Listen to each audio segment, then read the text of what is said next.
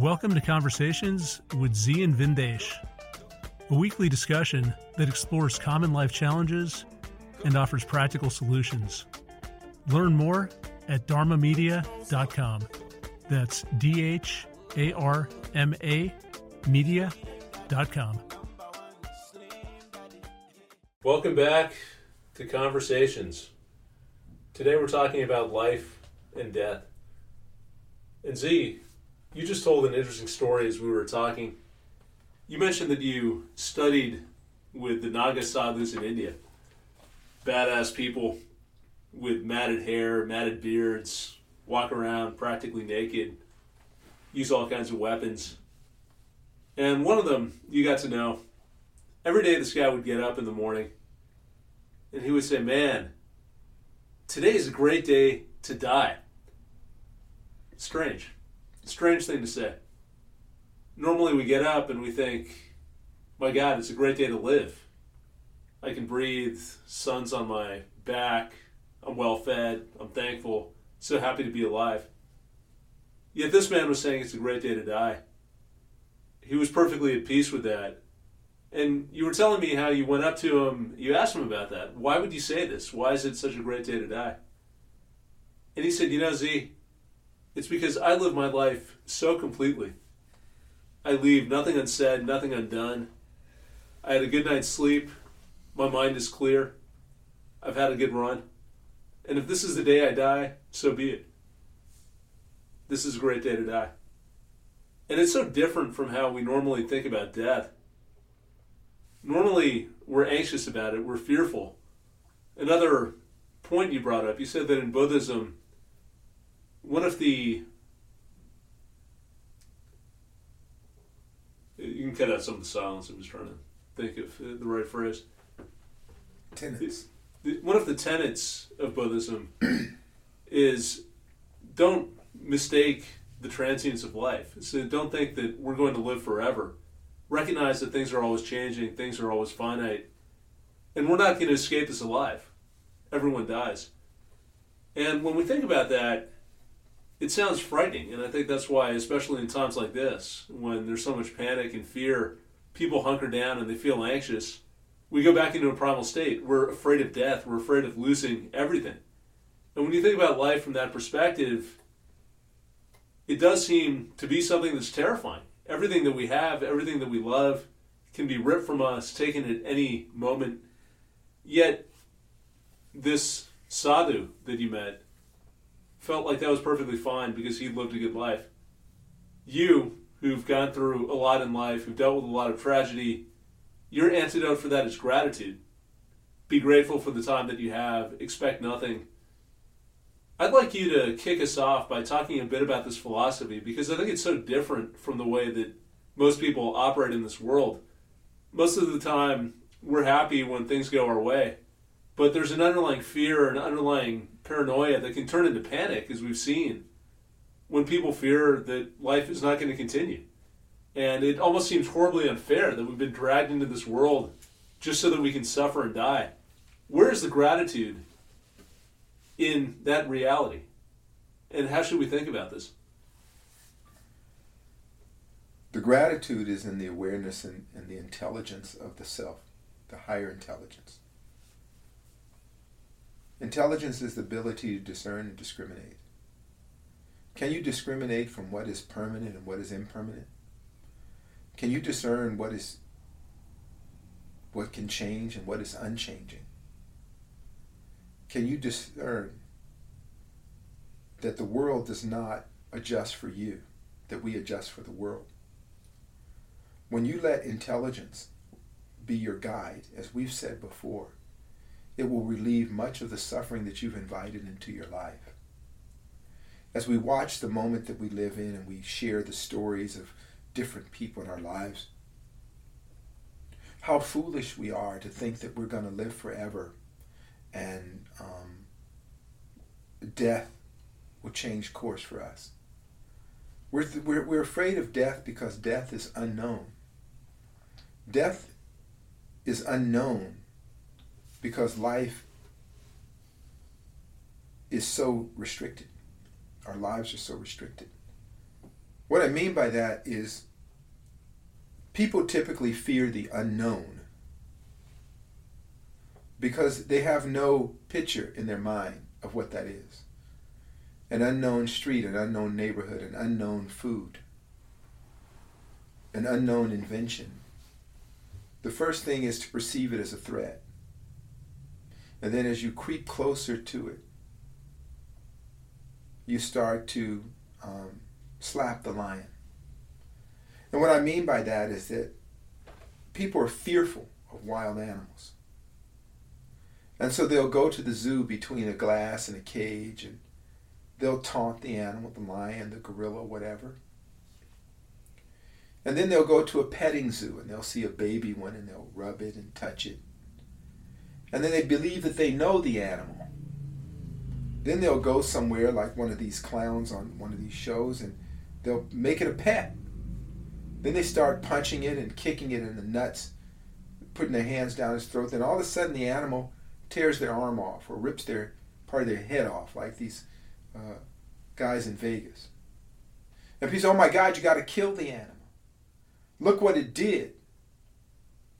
Well, why would you have to kill the animal? Because you wanted to change that that was unchangeable. That's what that animal does.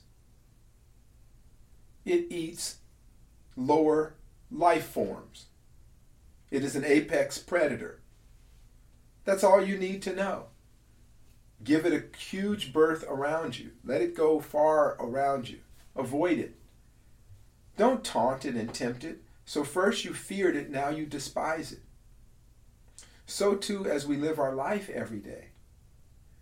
If we accept that we're going to die and there is nothing you can do about the inevitability of death, either through a moment of fate, the intervention of fate, or you live a long time and the normal um, dissolution of the human body. Either way, you're out of here for an eternity. Take that off your plate and just live your life. Say what you need to say to the people you love. Be who you need to be. Be true to yourself. To thine self be true. And every moment you stagger and you feel the, the infringement of the ego and, and, and, and, and, and, and shyness and embarrassment and all that, remember, when you're dead, strangers will wipe your body up. They will cut your insides open. They will relieve you of your entrails, inject you possibly if you're uh, into the uh, burial thing, they're going to inject you with preservatives so you look fresh as a daisy as you rot in the presence of others. You'll be butt naked with all your orifices exposed. That's death. If, like myself, you choose the funeral pyre, there will be about an ounce of dirt left of you. That's it. Whatever you planned for, whatever you did. And then you know what? A year, two years, five years after that, your existence on this earth will be completely gone. And only memories of you by the people that loved you will continue to exist. Only the sentiment of the heart that you left behind, that is your eternity. That is your final show. So as long as they remember you and are fond of you, you will exist in their heart and their heart only. I find that very relieving because now I can just be whoever the hell I want to be because it's all going to end the same. So we're running around guarding ourselves and thinking, and we justify, oh, I'm doing my due diligence. I'm doing everything I can to preserve my existence, but you're not living. I'm sheltered in place I think for a period of time that's a wise thing to do, but you need to have sanctions on that. You need to know a limit. There are also people in prison that live in what's called solitary confinement. They're sheltered in place. And they're aching to get out into the sun just to breathe in the virus and have fun before it sets in. So we can be pretty messed up, then. I'm saying honor death, embrace it 100% so that you can live as freely as possible. I did not say be reckless with your precious life. I didn't say that. But for all your planning, all the planning we do, all the preparation we do, we're not living. It takes most of our energy preparing and planning to die than we does to live. A great person told me one time, die broke. Said the day you die, the very moment you take your last breath, the th- last thing you should hear is this Bill collector. Bill collector. That's it. Don't leave anything undone. Don't leave anything undone. Why would that be so wrong? This life is short, it's fragile, it's an accident of fate, it's a blessing, it's a gift. There are people that never made it to be uh, adults. There have been young children who have passed away. Never got to see all of this, but they live forever in the heart of that mother or father. All the hopes, all the things you wanted for them. You know, and none of those hopes and things you wanted were planning prepping, creating barriers and walls between you to protect your stuff. From what? Protect your stuff from what? Getting ready for what? To not live? You have this precious life. It has a pulse. It has warmth. It has all sorts of energies flowing through it. We need to accept death completely. And as the great sadhu said, it's a great day to die because I lived completely. I laughed real hard. I cried a lot. I had told funny jokes. I made mistakes. I tried this and I did that and I recovered from this and I went here and I gained knowledge here and I shared it there and then I died. That's a great life. That's a great life. So a lot of the way we're we're living right now exemplifies what I'm saying in the sense that so many people are fearing death, and what they're really fearing is living. I see it in their faces. I see it in their panic.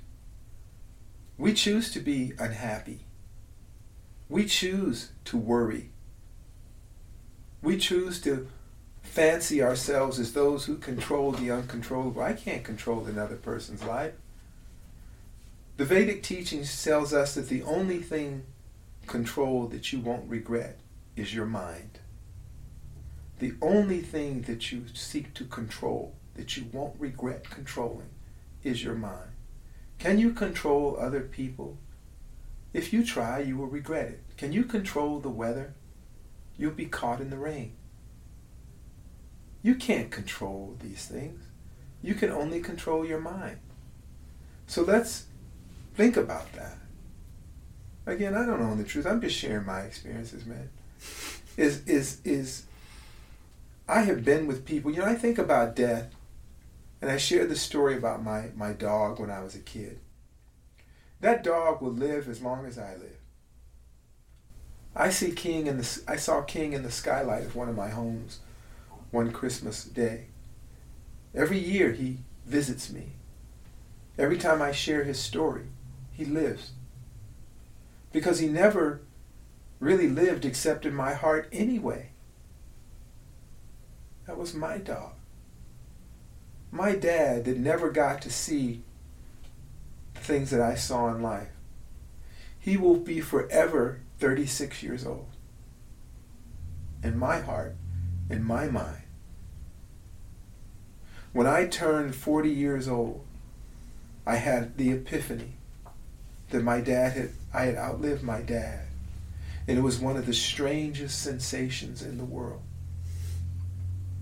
And when I was visiting India and I saw a man who, I told you that story, who looked just like my dad. And he was younger than me, and I realized that, wow, I got to do, I got to live so much more.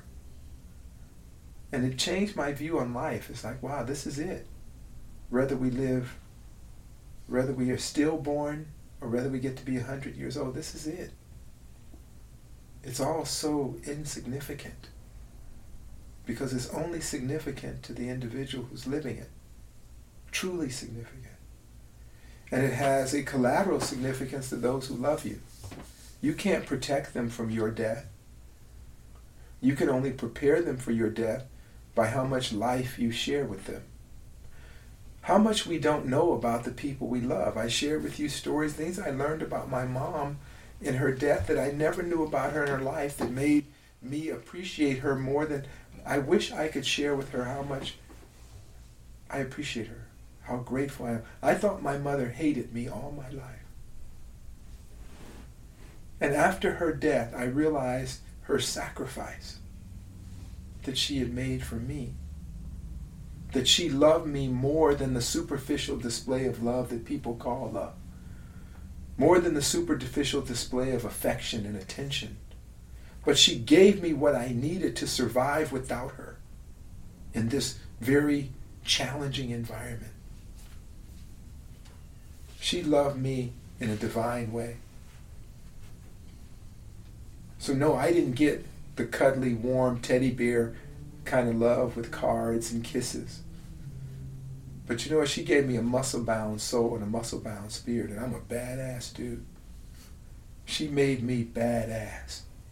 Because this world is hard on me and men like me. And I will leave this world one of the unbroken. This world has never broke me, it has never buckled me down. I've been chewed up, spit out, knocked down, and got right back up. As they say, bruised, battered, and scarred, but hard. And I'm able to smile freely, cry freely, love freely, laugh freely. And I fear nothing in this world. There are things I dread, but I do not fear. Fear does not guide me or my decisions. Steady logic, reasoning, steady intelligence, and an open heart. Because when I say to death, bring it on, because you're coming anyway. It'll be my turn anyway. And when I'm gone, if all works well, you youngsters will share stories of your experience with, with Zi, and only you could speak of. My hope is that you had a good experience with me. So when my body is no longer here, I hope the things that I have taught you will carry you through life. The things that I've shared with you will better your life. That's what I hope right now, because when I'm dead, I won't give a fuck. yeah. Yeah, I mean, you've said about 50 things that I can react to. It's it just brings up so much in my mind. I'll pick on one of these, which is fear. How you don't fear anything, that frees you up to live. And if we go back to the sadhu, who lives so completely that he didn't worry about death, this is one of the ironies that we face. We're afraid of dying. And because we're afraid of dying, we don't live. So we hide, we hunker down, we plan, we protect ourselves, we don't let go, we don't open ourselves up. And as we do that, we recognize somewhere inside that we are not living. And because we're not living, we have that desperation to live, to experience, and we think, my God, I can't let death cheat me of this. I need to prolong this. Yet in that prolonging, the anxiety and the fear hold us back. So we're just caught in this cycle where we're never living. It's some kind of purgatory, some kind of living death, where we're just trying to stave off a final demise. Yet we're not taking advantage of time while we have it. We're not taking advantage of experiences. And what I think it's important for people to understand is how normal this behavior has become. And when I say normal, I don't mean that it serves us in any way or it's acceptable. It's just normal in that everyone does this. We're crippled by anxiety. We're always worried about petty things. We've lost perspective. That's why I think this Buddhist perspective of stepping back and recognizing the final truth that we're all going to die, we're not that important. Another injunction from Buddhism is get up in the morning and meditate on your own death. And that forces you to think about the transience of life. And it forces you to say, let me put these petty problems aside. Let me just enjoy the time that I have. And let me go out there and do what I need to do because I don't know, number one, whether I'm going to survive until the end of the day. I don't know whether I'm going to be reincarnated. I have no idea what comes after this. All I have is this moment, this series of moments to experience, and I'm going to get as much out of this as I possibly can. So just having that awareness, cultivating that mentality is important, and it's a huge antidote. And I think if I tie this into our earlier discussions over the last few weeks, that's where gratitude comes in. That's where perspective comes in. When we can step back and we can say, we're basically insignificant in terms of time, in terms of space. We can't argue that we have any impact at all on this universe, which has existed for 16 billion years, where we inhabit just such a tiny, tiny corner of the universe for such a small amount of time. The only significance that our life has is to us, and we're the ones that ultimately we're accountable to. So that's also part of the challenge that we face. I think maybe that's where some of the fear comes from. There's this inherent contradiction which is from a cosmic standpoint, life is unbelievably insignificant. We're totally irrelevant. On the other side, if we think about our own lives, our lives are incredibly significant to us. So they feel really important, yet they are utterly meaningless. And can we hold both concepts in our mind at the same time? And I think by accepting, if we get back to how we opened the discussion, if we can accept that death is inevitable, if we can accept that life is meaningful to us, but not meaningful in any other sense, there's a certain freedom that comes with that. Because then, what difference does it make? What difference does it make whether we make a lot of money, we don't make a lot of money, we live out the life that we imagined in our mind, or we do something else? The pressure is off. We can just go out and be who we need to be, do what we need to do, say the things that we need to say, get value out of each moment that propels us to the next moment that's ultimately all we have a series of moments. And as long as we're enjoying those, that should be enough. So if we take that, Zi, my question to you is where do we go wrong? Somehow, as we're caught up in this anxiety and this fear, we've decided that just living is not enough. I need to make my life somehow more significant, more important. This mundane shit about going to work every day, coming back, taking care of my family, it's just not that exciting. I need to do something great. I need to do something beyond. And it's almost like we have this precious gift in our hand that we never experienced. We throw it away without even looking at it while we're searching for something new. Where does that come from? It comes from ignorance. That's simple. Ignorance. To turn willfully turn away from light and knowledge. As you were talking, I wanted to extend on what you said on the, the Buddhist meditation on life and death, and then ask us to close your eyes, take a few deep breaths, sit quietly. It's a beautiful meditation. And as your mind clears, imagine the people you love the most, who are dearest to you, dying the most horrific, tormented death.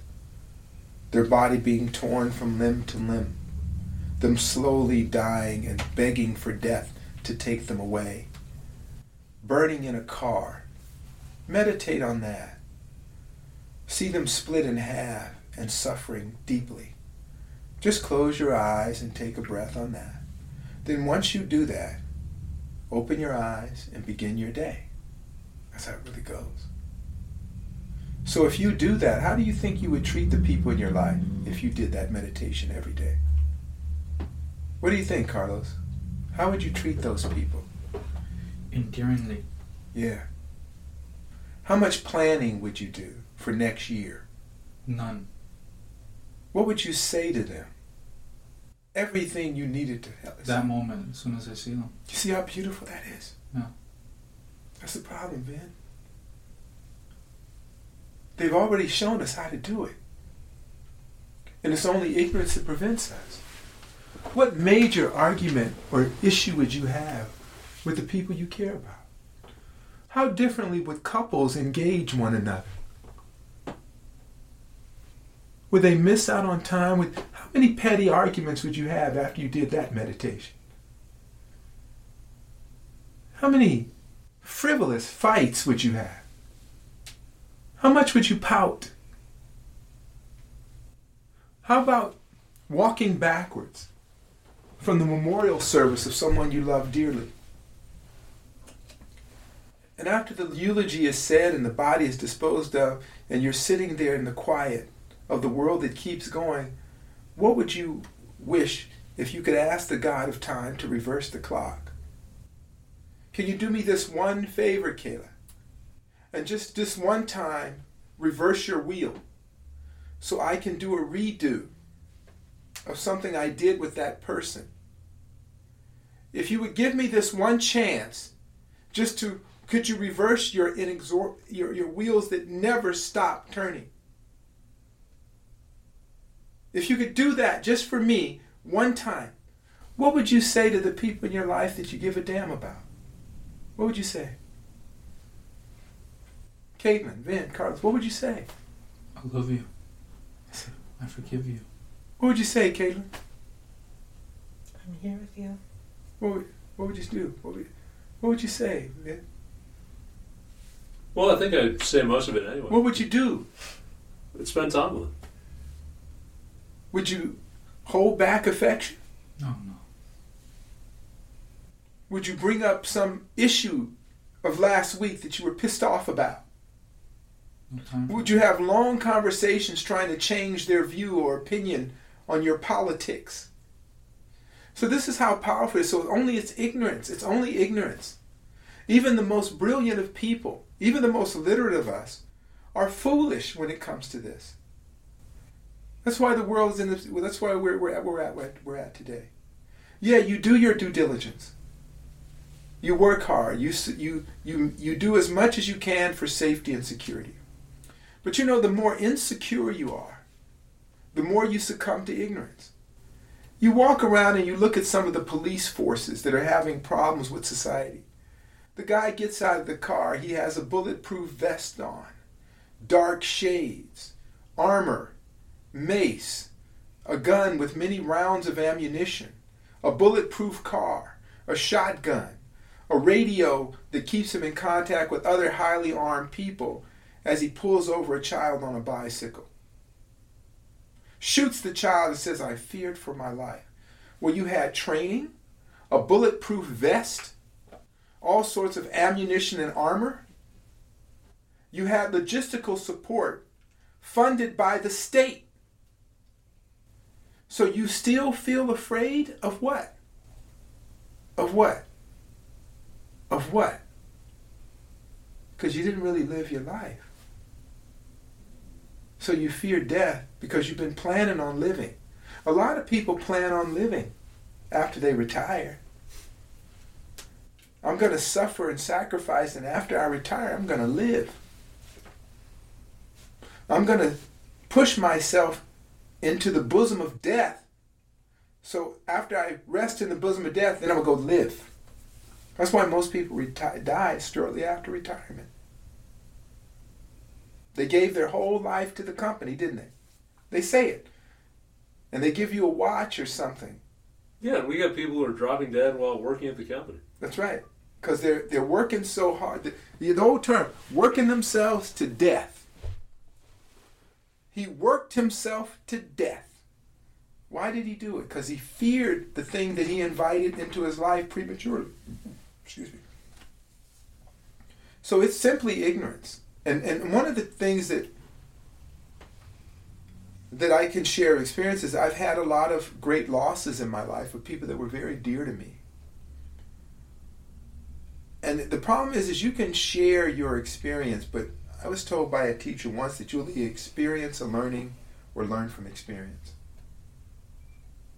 So I'm going to share my experience, and maybe it will give us pause to study the teachings of the Buddha on death, or the Tibetan, or the Egyptian Book of the Dead, the Death Sutra. There have been many people that I love dearly that have passed away way too soon as far as I was concerned. As far as I was concerned. But it was their time. Tragic as it may be, through accident or, again, the whim of fate, uh, they're gone. I can close my eyes and hear their voices. Little things they said and did that will always resonate until I'm gone. I remember one of the most, of all the losses, if I had to pick any group of them, was, as you know, the death of my brother. It goes like this, and what it taught me. So, I've been a party and a witness to the death of many people uncles, fathers, my father, uncles, aunts, nieces, nephews, good friends, associates, colleagues, soldiers, or airmen that I served with. And I was always able to make sense of the death after I did the algebra, right? I did the situational math and I, it made sense. Okay, this is why it happened. I was able to um, make myself feel more comfortable by assigning an algebra of the events that led up to their death. And it all made sense. And then I thought I had it down. I thought I had mastered death because I knew the math of death. So I could calculate death and the potential for death and the uh, opportunity for a person to die and the mistakes they would make that would lead to a premature demise. I also calculated a certain age that you're riding the friggin' lightning bolt anyway. You're riding the dragon anyway. So if you go after a certain date, that's just the way it goes. Whatever happens, just because you've ridden the dragon so many damn times, it's time to fall off and and go to the eternal bliss, right? Go into Mahasamadhi or whatever it is. My brother was a different story for me because I had this calculation. I was uh, at the peak of my business. I was uh, a little bit older than you are now, Vin. I was in my my late 40s. I had reached a point in my business where I could actually retire. I was within I was within range of firing range of what I could say I could perpetuate an income that would carry me for the next 30 or 40 years. I was in a good place, a great place. I had a huge workshop and celebration that kind of would begin the new genesis of me not having to get up early in the morning and bust my ass to make rent. I did it. I did it independently. I didn't work for a corporation. I worked for myself. I'm an entrepreneur. And what else could be better? I invited my brother into my life and said, We can work together. Finally, we can work together. I can provide for you and me. I can provide for your family and mine with this scheme I have. We're going to do it. He came down and he worked with me, and it was heaven on earth. Only way to describe it. I got my big brother right there with me. My Yaya was right there with me, and we're getting ready to walk through the fucking pearly gates of retirement. And we didn't do it by shuffling, grinning at, at some corporate job. We did it upright like real men. Coming from horrible beginnings and humble beginnings and tragedy, we made it through the fire. Like a biblical story of Shadrach, Meshach, and Abednego, we went through the fire and did get burnt. We kicked ass and took names. Now we're going to show the world how to do it. I was sitting up in my home in the hills, uh, west side in the hills of LA in Topanga, sitting in my home after a long, fruitful day, like a good day with no complaints. Everything went right. The kids are there. We put the kids to bed. We're sitting there talking, reflecting upon our whole life together. My big brother, who was my best friend, my mom, my dad, my buddy, rolled up into one person. We look across LA and he said, My God, look at us. My baby brother is, lives on the top of a hill in LA. We're looking at this big city, and we just took over. I felt like James Cagney and Little Big Man. Look at me, Ma. I'm on top of the world. That's what I felt like. And we talked and we laughed in a way that only brothers do. Mm-hmm. Only brothers do. And all my memories of, of the love he had bestowed upon me flashed through me. So many memories. I can't even tell them all now. That's another story. Everything that made me who I am. What I knew about him is that he loved me. He loved me so much. And he never failed to show that. He knew my strengths and my weaknesses, and he protected me from the harshness of this world. I was his baleke, his puppy. We talked and we laughed all night. Damn near till the sun came up. And we fell asleep next to each other with the kids sprawled out about the house, all of our children. He gets up that day and says,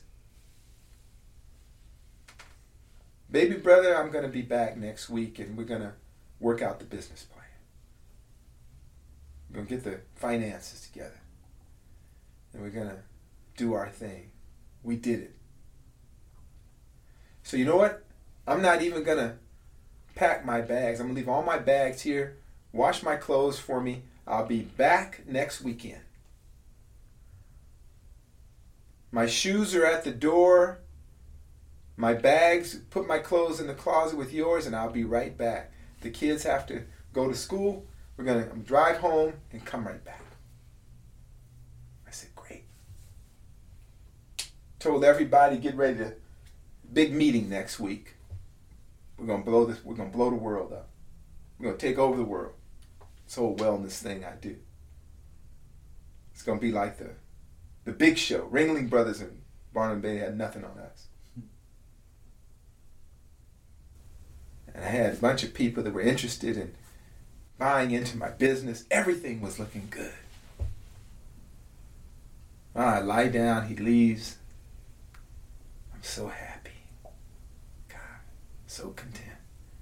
It can't get better than this. We won.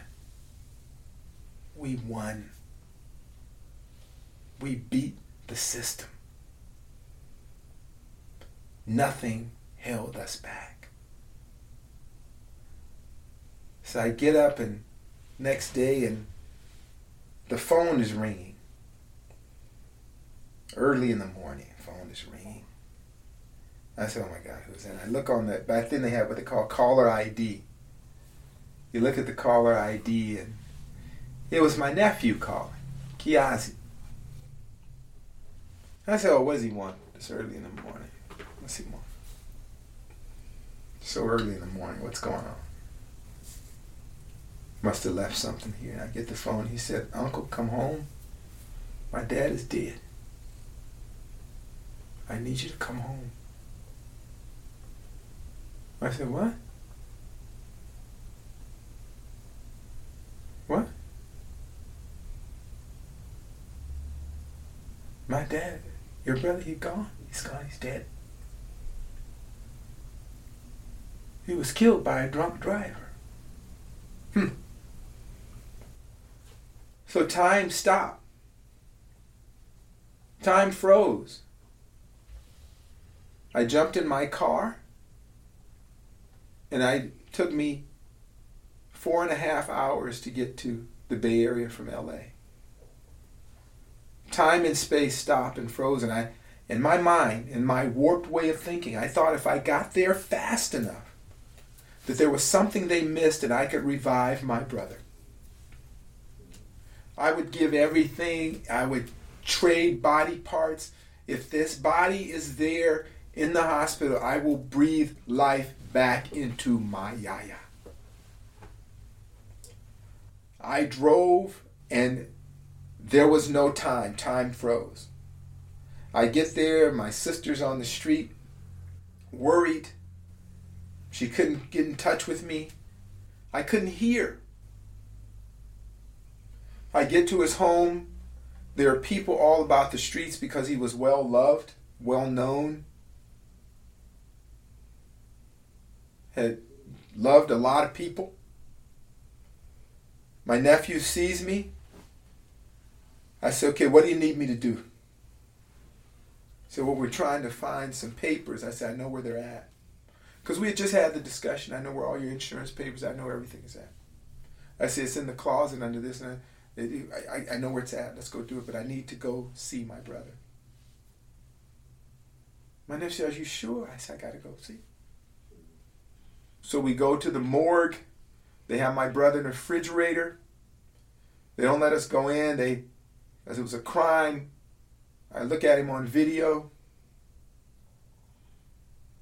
I said, I got to get to him. My nephew said, well, there's all of his stuff is in the car. I said, let's go to the car. I sit in his Mercedes. I sit in the steering wheel. I sit I'm trying to compose myself as much as I can for my nephew. I sit in the car. I've driven in that car a thousand times. My brother, I've shared cars with him. Uh, we've ridden in cars. We've driven together. He always drove too slow. He always drove too slow. He always obeyed every friggin' traffic law. I sit in the wheel of that Mercedes, and as strong as that car is, the steering wheel is twisted into a figure eight. The hinges of the seat are ripped out as if a welder had cut the seats. It's bent back a certain way, so I hold it. And I imagine what my brother was doing. I could see him turning left. I hold the wheel and I said, My God, how hard he tried to stay with us. How hard he tried to stay with us. And he was at an intersection that we all go to. Every time I go to that neighborhood, I have to stop at that stop sign and make the same left turn he's made innumerable times. My big brother is gone.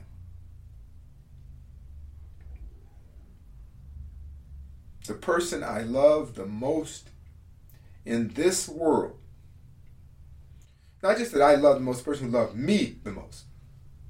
Hmm.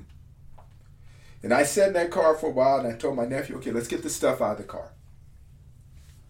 And let's handle this. Let's do it. Let's handle this. And my nephew just rucked up like a man many years older than he really was. And he became, a, he was a complete man that he always was. And he endured and he comforted me my baby nephew that I remember being a sick baby and a little boy going through all the late nights with him and his medical issues and having just lost his mom was comforting me. I don't know what he knew. But I handled we handled it that moment. And I remember getting his body prepared and touching my brother. Even then, death, so mean, so indiscriminate. I touched my brother's body, which has comforted me and held me when I had pneumonia and was sick, and held me tight and did our traditional medicine to get me well, where he had to hug me all night and hold my sick body until I was well so I could go and work the next day uh, and, and provide for my children. And he made sure I could do that. I touched his body that I know like mine, and it was like porcelain. It was like a cold, empty vessel. And I drank that in. I drank the emptiness of that body in. And I remember every joke, every laugh he told me, every crazy thing, every good thing, every sweet thing we had ever done together. And I just started to withdraw from this world. And after he was buried and I returned home, his clothes sitting just where he left them, exactly where he had placed them with his own hands. With his own words, I heard them echo in my mind. It was I was between sanity and insanity. And I have dealt with death. I've dealt with it many times. I have buried many people and I have held many people as they took their last breath. I know aspirant breathing like I know a baby's cry. But this one, no, I couldn't handle this one. I couldn't handle this one. And every day, I would wake up believing it was a nightmare and wondering why I was still here. He was the good one. I was not a good man. He was a good man. To me. Shortly after that, I had a catastrophic neck injury that required me to get a major experimental surgery. And I quietly resigned myself to I'm ready to go. Because this world is not worth being in if I cannot share it with my brother. See, I did everything. I've done everything. Uh, things that people fantasize about, I've done. Adventures that people wish they had, I've done. Novels are written with people who have imagined their life to be like mine. So I had no reason to be here anymore. Because without the love and the word and the voice and the resonance of my brother here in this temporal plane with me, it had no value. It had no value. So I got this surgery to reconstruct my neck. And they said there's a very low chance of surviving this surgery. Friends and relatives came down to say goodbye to me. And I was okay with it. I was okay. I've all done you all a solid. I'm ready to get out of here. This surgery will probably fail, and I'm ready. Because I want to be wherever my brother is, and he ain't here. He's not here. So wherever I'm at, I'm closer to him than I am far away. So they take me into the surgery.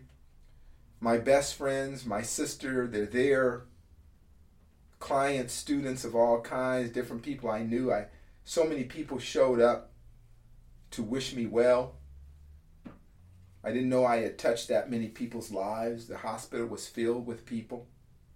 Some people I'd known for years, some people I just met. My sister said, I can't take another loss. My best friend said, You're the toughest dude I know. Whatever they're putting on you, you can endure. But in my heart, I didn't want to. I didn't want to be here. Because what is life without the people in your life? That's all I thought about. I just needed to trade with my brother. I just need to trade places. See, death is indiscriminate. Death doesn't give a damn. But death, I needed death to take me and not him. Nobody would miss me. We miss him. It's not fair. See, that's what I was thinking. So I go and get the surgery. The surgeon comes, a wonderful surgeon says, Look, man, we don't know. We've never done this on an ambulatory human being ever. We have never done this extensive amount of spinal cord surgery on a walking man.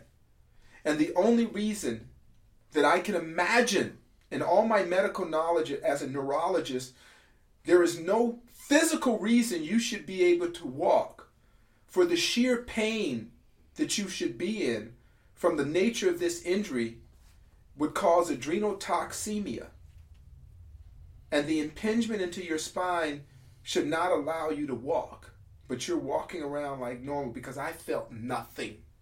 I felt nothing.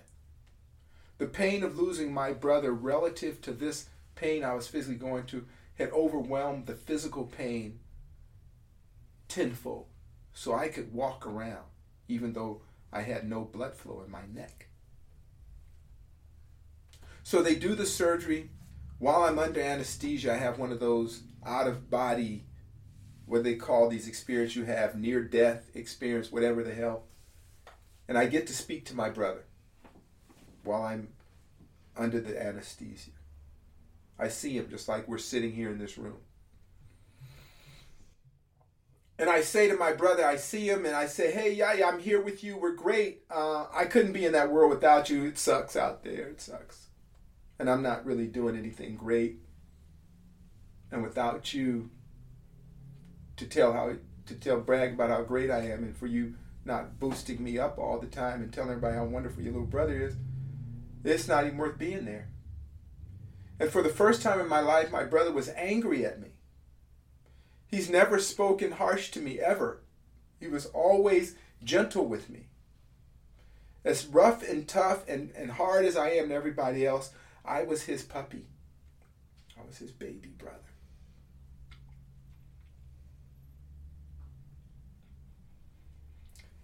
And he said, You are not supposed to be here with me.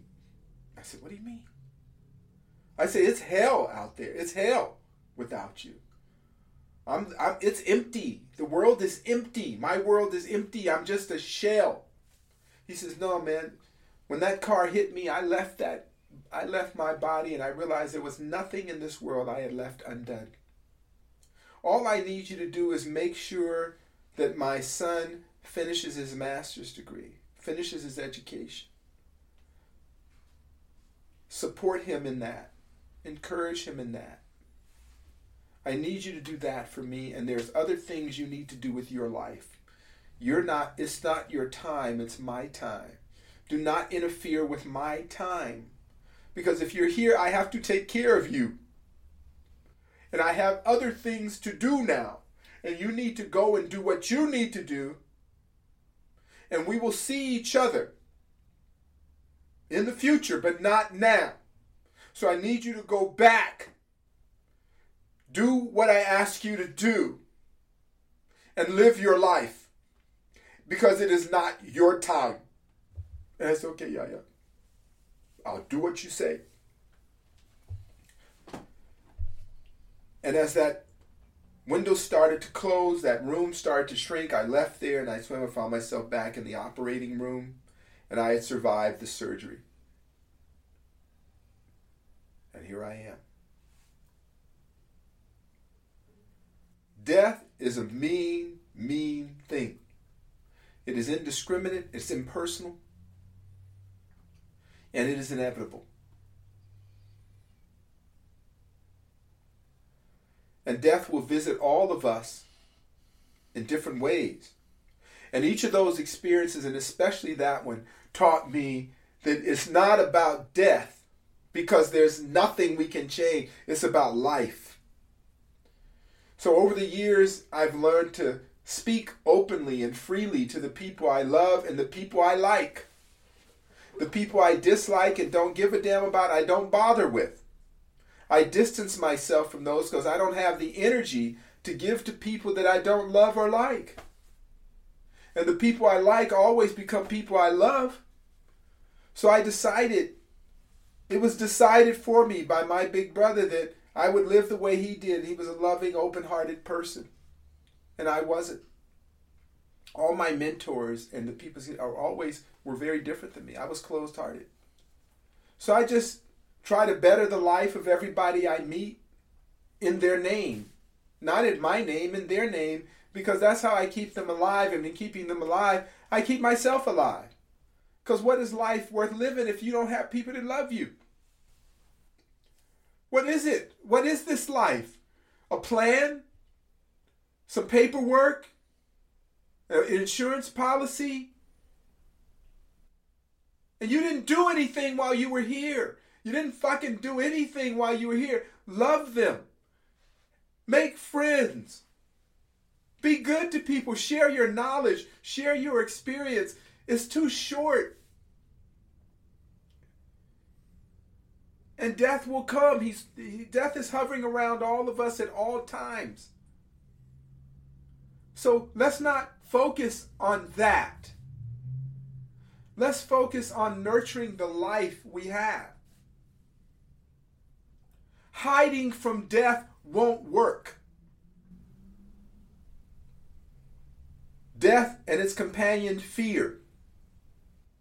Fear and death, fear and death, fear and death then you never lived. You never watered the garden of life. The most despicable of us, the most undeserving of us, have people that love us unconditionally. Like I told you the story about a dog. They have dogmatic love for us, our parents, our friends. We could be hatchet murderers, and they would put some money on our books. We could screw up every way, and there would be somebody that says, "You know, I understand.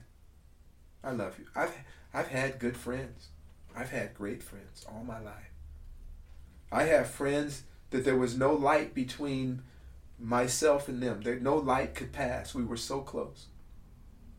And some that are still here that we are that close. That with me, their strengths and weaknesses, their secrets, their stories will live in me forever in the private quiet of my heart. And I think about them all the time, and I look for their face and that feeling in everybody I meet. Because that's the way I keep life going for me. And I tell you, if you do that, you'll enjoy the hell out of this ride. Because when it's done, it's done. So, death, fear and death, accept it like gravity.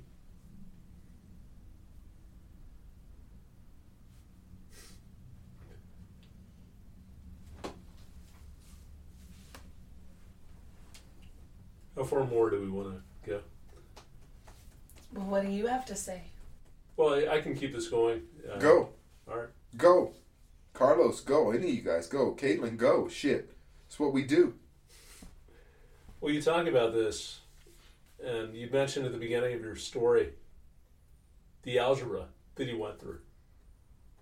The notion that if you knew people, you knew their habits, you knew their age, their circumstances, the risks they took, you can make sense of this insane journey that we're on. And the things that feel so random and unpredictable and scary, you can reduce to rules, principles, science. And with that comes a sense of control. And with that control, maybe some lessening of anxiety, some feeling of predictability. And suddenly, in an instant, when you were at the top of the world, all of that algebra, all that machinery evaporated. It collapsed in an instant. And you realized you were lying to yourself. Like we all do. We all have this idea of life, of certainty. Part of it's around death. Part of it is if I do X, I'll be okay.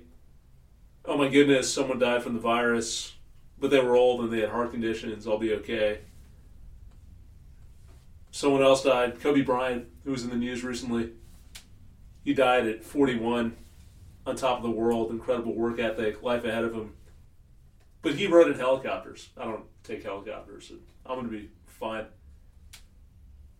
We do it with regard to a lot of things in life, all the planning, all the controlling, the sense that we need certain things to happen, we have to affect certain change. We create these rules, these mental exchanges. If I do X, I will get Y.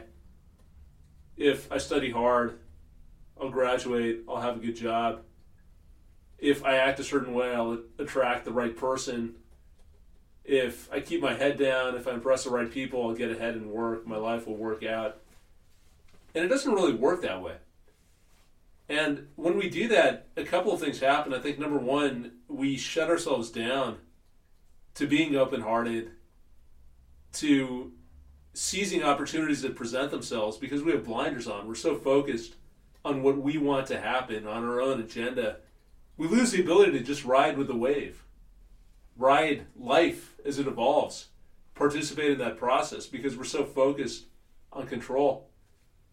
And it also feeds our constant anxiety, the frenzy that we talk about, all of the mental energy that goes into this planning, this preparation, these hypothetical agreements and deals that we strike with the universe to ensure our safety, our security, sanction our dreams. It's all a lie. It's all a complete illusion. And that's what takes us away from living. The idea of controlling life, of making sure things turn out the way that we want, take us away from living life. And that's what you experience.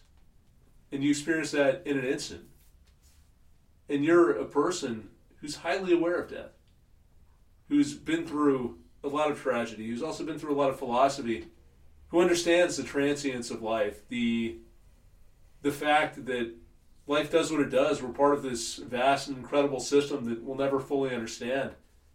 Yet even you were subject to that need to control. So if that's easy, what does that say for most of us who are struggling with this? I think intellectually we can understand, we can get behind it. And we can say, yeah, man, you're right. We are going to die. I can meditate on death. And maybe that does something for me that changes my priorities. I'll be more loving. I'll be more patient. I'll maintain perspective. What I have seen, though, is that mental frenzy, that constant anxiety, is much harder to eradicate. And we've talked in the past about psychologists who feel that ultimately all fear stems from fear of death. So even if you're afraid of bad things happening, of losing money, of making a fool of yourself, whatever it is, that somehow originates with this primal fear of death. And if that fear of death is so ingrained, and our habit of churning and projecting and mentally controlling is also so deeply ingrained, what do we do? How do we get beyond this without suffering the tragedy that you suffered? Is that what it takes to shake us out of complacency? What is the advice that we can provide for the person who does have that perspective, who's ready to get away, but can't shake the anxiety? Remember, a fool learns from his own mistakes, and a wise person learns from the mistakes of others. So, look at the things that didn't work for you, don't work for people. We know that we have a primal fear of the unknown. Accept that 100% and act upon it in this way love with an open heart. Nurture the people that like you and don't water the weeds. Don't waste time with situations or people that no matter what you do will not nurture that open heartedness in you. Learn healthy boundaries with everybody. There are different people based on things they go through in life can offer you different things. But one of the most vital things that what is life? Light. Life is light, levity. The sun inspires life on earth. What is the inner sun that you have? And it, it's indiscriminate also. You can nurture that light in many ways. Even sometimes in nurturing that light, it taxes you. All those of you who work for me, you guys seen me drained and tired and exhausted. But that's a workout for me. That's a workout. Sometimes, in order to win the Olympics, you got to run yourself ragged. So, my heart is always open until it is not beneficial to be that way. Then I need to discriminate. But I don't start out discriminating. I start out first discerning, listening, getting to know people, really listening to what they're saying and, and honoring what they say and then provide a space in my heart, in my world, to fill in the void of those who have passed through. Nature abhors a vacuum. It will always fill it with something, but we can choose what we fill it with. I don't see other people as of lesser value than I see of my own family. I do honor that people see life that way and they have different metrics of value the I see the utilitarian value of people, as I said, like a guerrilla warfare person, a guerrilla fighter. I live off the land. I see being open hearted with this young man, Carlos, that I met through my nephew. He's come here and he's brought his skill and his talent and also just his his his good naturedness. Makes my life better. Caitlin came here with nothing to offer but stolen bread. but her efforts to learn and to grow and to nurture a community that she valued has improved us. And she is now an indispensable part of our community. Is that right? Yeah, it is. I met your weird, uptight ass, creepy, hyper attentive, paranoid. But I saw in you with an open heart. The open heart changes your vision. I saw myself. I saw uh, a son that I could have possibly been mine. And I saw a good friend. And I just went deep into the quiet of my heart. And I have love for you. And my heart is full and not empty. And I have an infinite quiet space and room. And I learn from those who I'm attached to by familiar bonds how to treat those I am unfamiliar with in the same way. So it allows me to breathe. It allows me to endure the pains of daily life and the forces of gravity because it's gave, given me a muscle bound spirit and a muscle bound soul. So all I can share with others is learn from people who've been through it. And the point you make about stillness and the openness and the love coming from the stillness is critical. I think that's something I would add to what you said. When we're caught up in this frenzy and the thoughts and the negativity and the news cycle, we don't have that perspective. You can intellectually agree with everything we've discussed over the past hour, yet you won't feel it when you're in primal mode and you're worried about your survival and you're feeling anxious. In order to gain the perspective, we need to be still. I don't think there's any way around that. We need to cultivate some peace of mind. You'd mentioned earlier how you can judge the feral nature of, nature of a person based on how easy or difficult it is for them to be still. And if we can take that time, let thoughts settle, let emotions settle, all the dust settles, we gain that appreciation, that perspective. I think it becomes easier to internalize what we've talked about and to act on it. And it's not that complicated. Cultivate relationships, weed out the things that are going to drain your energy. Whatever you have to say or do, do it now, because now is the time. And I found something too interesting, Van, just to, as a side note, what I've observed about the human challenge is over the years as I've worked in this wellness business and trying to mitigate human suffering, what I have found that people fear about me the most, which is uh, something worth noting and observing. You know a bit about my history. You know the story Smacy has told you about my childhood. That I was a, raised to be a child soldier, a warrior on the highest level. People don't fear that. They don't fear that I'm a martial arts expert or weapons expert. They don't fear that I was the head of major corporate security. They don't fear that. They don't fear that I am knowledgeable of the human body, that I can wield the tools of life and death. They don't fear that. They don't fear that I can read most people like a Dr. Seuss book. They don't fear that. They don't fear that I'm freakishly strong, quick reflexes, can endure great suffering, endure great pain. They don't fear that I can fast indefinitely, endure all sorts of torture, and inflict it. People fear my open heartedness and my kindness because they think they have to be like me. People fear that. They shake and tremble because they'll say, Zi was so nice to me. I hope I don't have to be nice to him. I hope I don't have to pay it back. That's a debt I don't want to incur. Because he's strong and I'm weak. Someone even had the nerve and the intestinal fortitude to tell me that one time. They says, I, I couldn't be like you. You're too devoted, dedicated, and willing to sacrifice for others.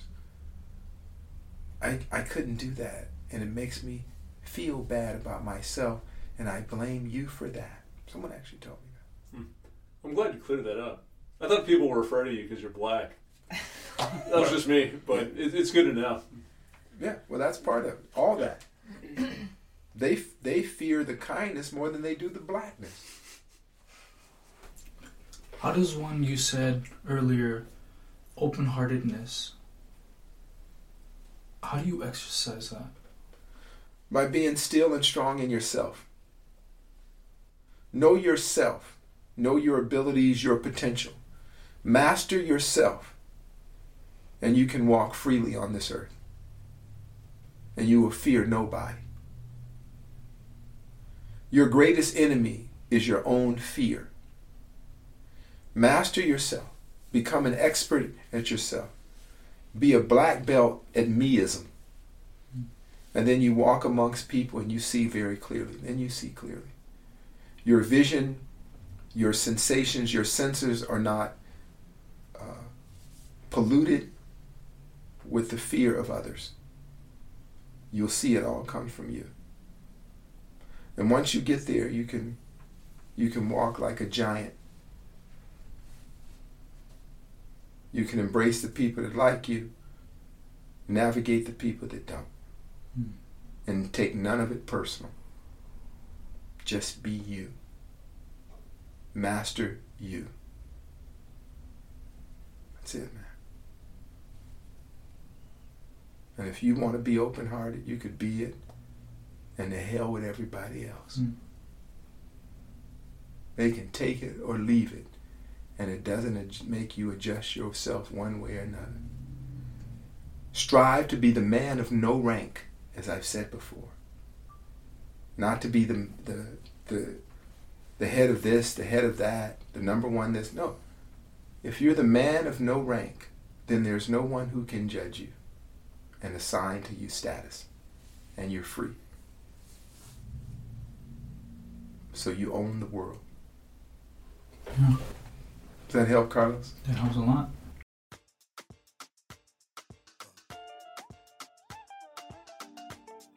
If you enjoyed the show, please consider leaving a review on Podbean, iTunes, or your favorite podcasting app.